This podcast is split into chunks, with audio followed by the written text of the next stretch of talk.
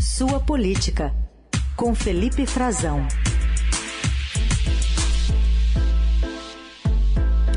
Oi, Frazão, bom dia. Oi, Carol, bom dia para você, bom dia, Heisen, bom dia, nossos ouvintes. Frazão, a Marinha do Brasil deve seguir as buscas pelo indigenista brasileiro e do jornalista inglês desaparecidos na Amazônia com um helicóptero, duas embarcações e uma moto aquática no começo agora desta terça. É, pelo menos tem esse helicóptero na conta, né? Porque até ontem estava difícil sair uma aeronave para sobrevoar uma área tão densa e tão perigosa também por toda a questão geográfica e de componentes como garimpeiros, enfim, que acabam é, explorando ali a região ilegalmente.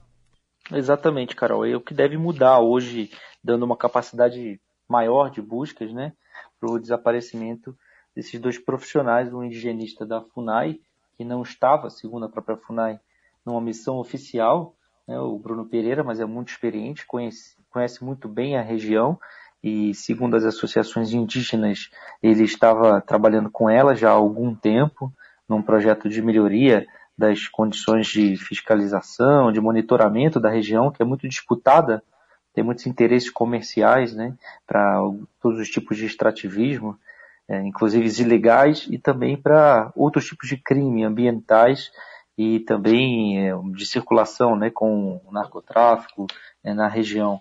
E o Dom Phillips, jornalista que trabalhava é, há vários anos aqui no Brasil, correspondente, e, e que trabalhava para o jornal inglês The Guardian, uh, que inclusive também ontem veio acompanhando durante todo dia, soltou comunicados por meio de um porta-voz, uh, manifestando preocupação em relação à situação, porque até agora a gente não tem mais informações do que pode ter acontecido com eles. Uh, esse emprego do helicóptero vinha sendo cobrado por muita gente que conhece a região, vinha sendo cobrado pelas famílias, pela imprensa de uma forma geral, porque dá uma capacidade muito maior de, de circulação numa região de mata muito densa. Né? É muito complicado, muito difícil. Quem já sobrevoou a Amazônia, eu já tive a oportunidade de fazer isso a bordo é, de uma aeronave da, da, da FAB, né, da Força Aérea Brasileira, e você realmente não consegue enxergar nada. A uma certa altura, você se distancia um pouco do centro urbano mais próximo, é, a mata é completamente fechada e não tem, eles estavam até onde se sabe navegando, né, num rio, e já havia sido empregado ontem embarcações é, da capitania fluvial de Tabatinga, que foi exatamente a região é, onde eu estive, mas eles estão numa área muito mais densa, de uma floresta hum, mais próxima à fronteira com o Peru e que tem é, onde vivem, né, indígenas é, isolados, onde não, que tem que falam uh, dialetos nem catalogados ainda, é uma região bastante complicada.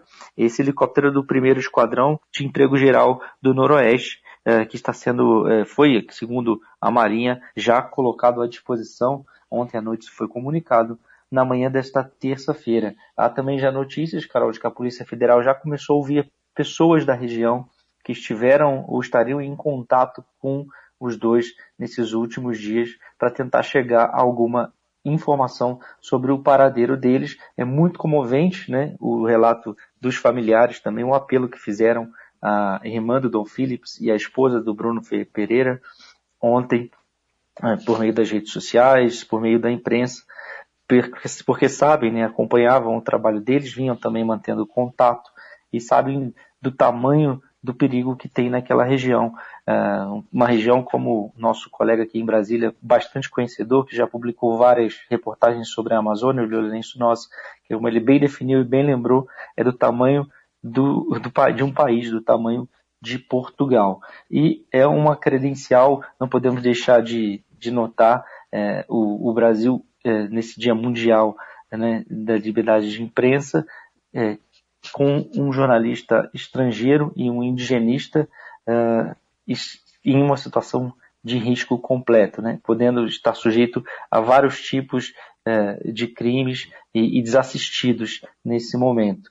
Uh, é uma credencial muito ruim também, Carol, para o Brasil chegar nos Estados Unidos, né, o presidente do Brasil, Jair Bolsonaro, na cúpula das Américas, onde será discutida liberdade de imprensa, sim, e ameaças à democracia. Ele vai ter que prestar contas e isso preocupa também a exposição no noticiário internacional ontem não foi, obviamente, nada positiva e isso pode entrar na pauta deste encontro, já que vemos aqui no Brasil né, é, muitas ameaças à liberdade de imprensa e na região, na América Latina como um todo, também cada vez menos em vários países, já com deixando de circular países com governos muito mais autoritários, com a imprensa deixando de circular a imprensa livre.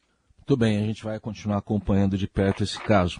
Outro assunto, Felipe, acho que é um assunto prioritário, importantíssimo, está todo mundo comentando, o povo comenta, né? E a Câmara ouve o povo. Então por isso que a Câmara quer ampliar a caça no Brasil. Deve ser isso, né? Pois é, Raíssen. Não é bem o povo, né? Mas há um interesse econômico muito grande por trás, né? E é uma outra coincidência de datas, né? A gente falava agora dessa situação do jornalista inglês Don Phillips e do indigenista brasileiro Bruno Pereira, justamente no dia, do, no dia mundial né, da liberdade de imprensa. Agora temos o Dia Mundial do Meio Ambiente, foi celebrado no domingo, né, também foi é, estampado em todos os jornais, nas televisões, e há uma, parece, coincidência de datas.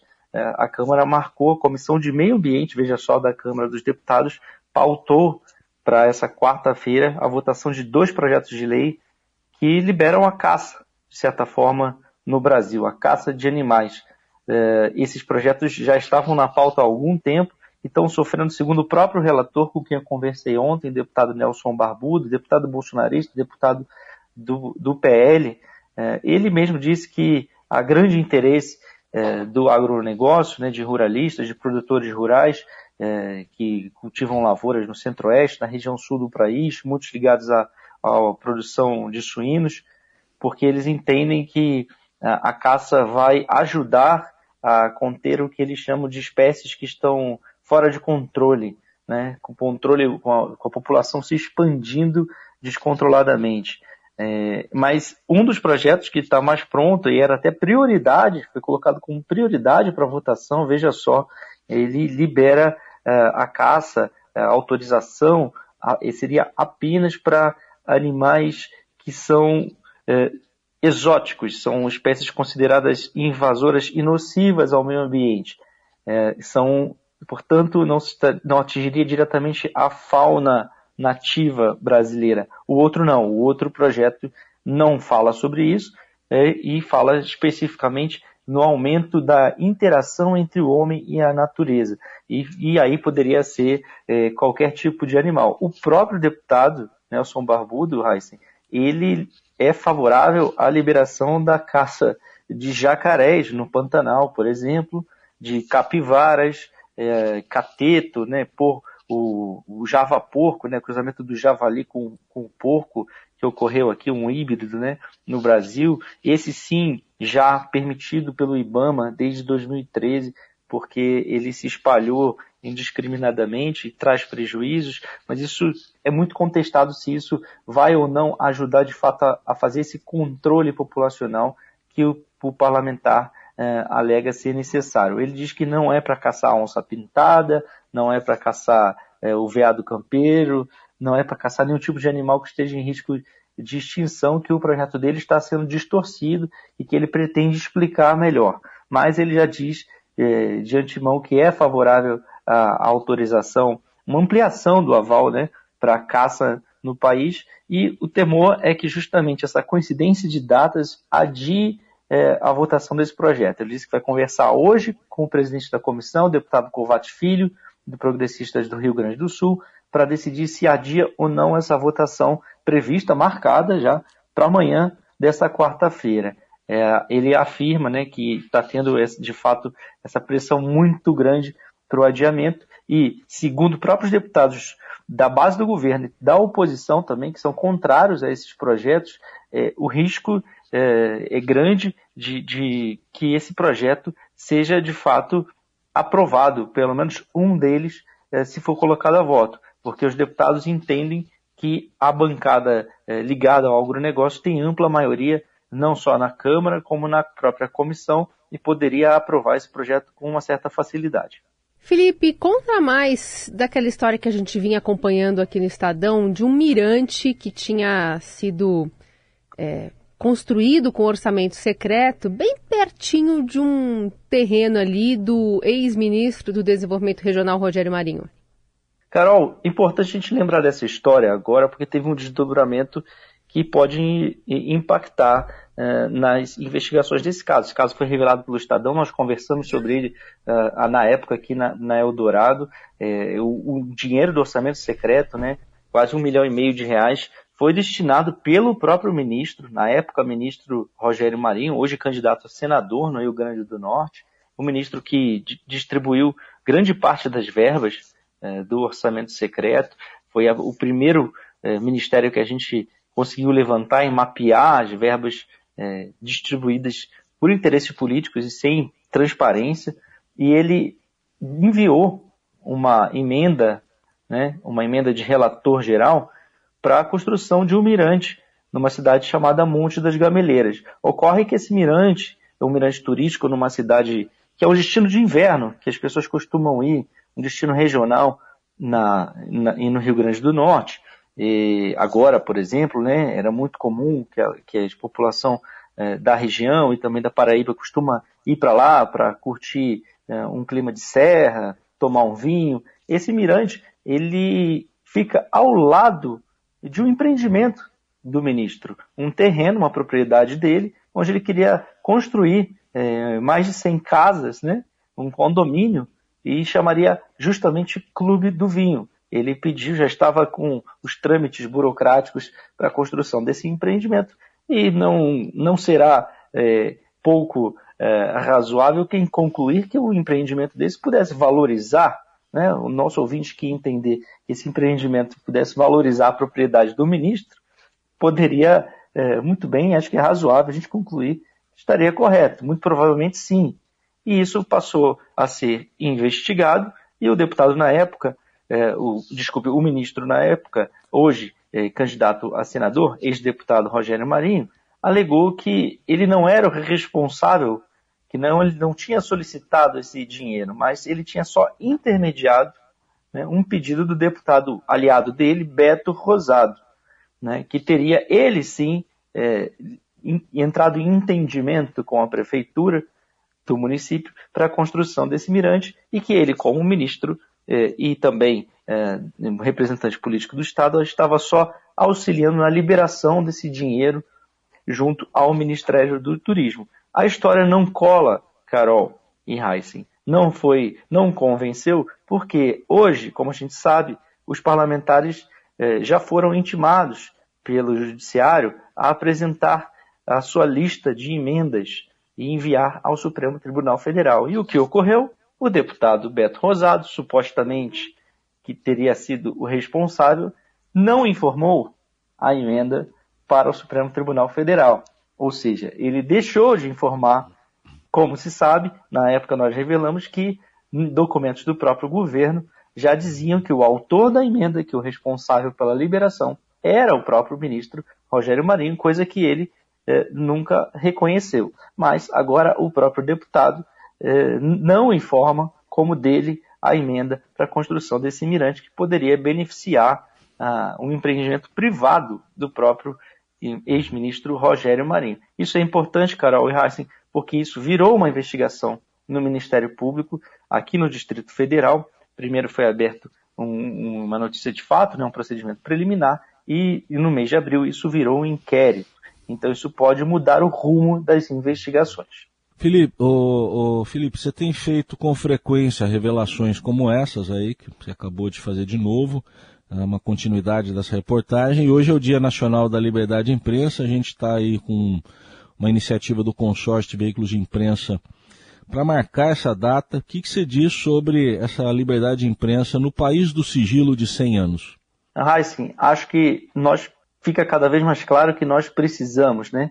Essas revelações que não só eu, mas toda a equipe do Estadão aqui em Brasília tem feito há vários anos, né, né, durante o governo Bolsonaro, apostado em investigações próprias, investigações que partem é, de suspeitas que nós recebemos, de denúncias que nós recebemos, de suspeitas que nós é, acabamos levantando pela própria investigação jornalística, pelo acompanhamento, a fiscalização do poder público, isso tem sido fundamental para a revelação de como é o dia a dia, como é gasto o dinheiro público, para a própria fiscalização e para o entendimento da sociedade. Algumas dos últimos é, atenções né, que foram despertadas no Brasil, por exemplo, se fala muito hoje da questão do dinheiro dos sertanejos, né, dos shows pelo Brasil, de cidades que não têm nenhum tipo de recurso, são fruto desse tipo de trabalho. Uh, esse ano nós já trabalhamos, por exemplo, já conseguimos mostrar, né, chegar a indícios de corrupção, de pedidos de propina no Ministério da Educação. Ou seja, tudo isso feito pela imprensa. Isso dá noção para o nosso ouvinte, para o ouvinte do Eldorado, uh, do peso do trabalho de uma imprensa livre e independente, que consegue levar à frente esse tipo de fiscalização, quando muitas vezes o poder público não o faz. Uh, hoje a gente entende né, que há sim uma ofensiva contra a imprensa, uma tentativa de nivelar uh, a imprensa e igualar a imprensa a um agente político que não é. A imprensa uh, precisa estar livre para fazer esse tipo de investigação e trazer vários outros tipos de informação ao conhecimento do nosso ouvinte na Eldorado, dos leitores do Estadão e de vários outros tipos de, de, veículos na internet e nos canais nas mídias tradicionais também. É possível discordar, é possível ter preferências, mas não é possível ameaçar, constranger e muito menos censurar. Muito bem, Felipe que está conosco sempre às terças e quintas no Jornal Dourado. Volta, portanto, ainda da semana para comentar mais notícias de Brasília. Obrigada, Frazão. Até lá. Até, um abraço a todos.